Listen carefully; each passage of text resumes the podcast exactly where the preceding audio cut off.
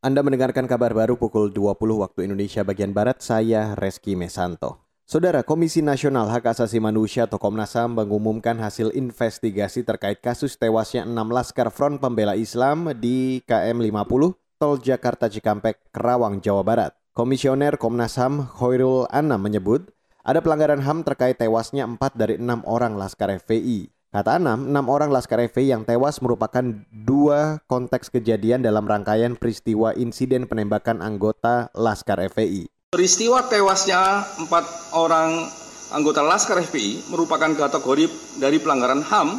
Oleh karenanya, Komnas HAM merekomendasikan kasus ini harus dilanjutkan ke penegakan hukum dengan mekanisme pengadilan pidana guna mendapatkan kebenaran material lebih lengkap dan menegakkan keadilan. Jadi ini eh, tidak boleh hanya dilakukan dengan apa eh, internal, tapi harus dengan penegakan hukum.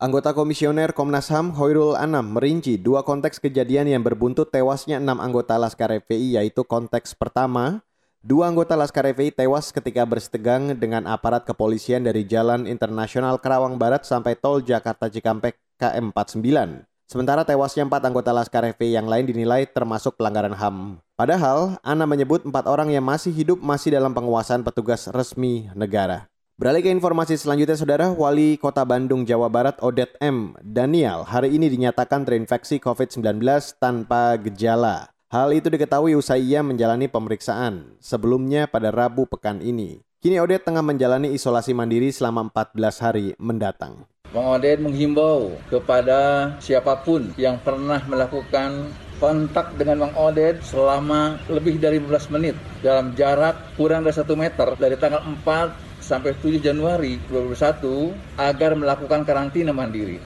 Wali Kota Bandung Odet M. Daniel mengatakan meski tengah menjalankan isolasi mandiri, ia memastikan akan tetap bekerja secara daring.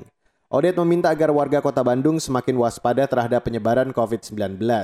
Ia juga meminta warga kota Bandung disiplin melaksanakan 3M dan 3T. Saudara, pemerintah segera mengeluarkan aturan terkait perjalanan menyusul adanya pemberlakuan pembatasan kegiatan masyarakat atau PPKM di daerah Jawa Bali. Kebijakan ini akan berlaku mulai 11 hingga 25 Januari 2021. Juru bicara Satuan Tugas Penanganan COVID-19 Wiku Adhisa Smito meminta pemerintah dan kementerian terkait mengawasi aktivitas perjalanan warga di daerah masing-masing. Pemerintah akan segera mengumumkan peraturan untuk pelaku perjalanan yang bersinergi dengan peraturan pembatasan yang akan dilakukan. Kami himbau utamanya dalam masa dua minggu yang akan datang bagi masyarakat untuk sebisa mungkin mengurangi bepergian demi memaksimalkan kebijakan pembatasan dan benar-benar bisa menurunkan penularan.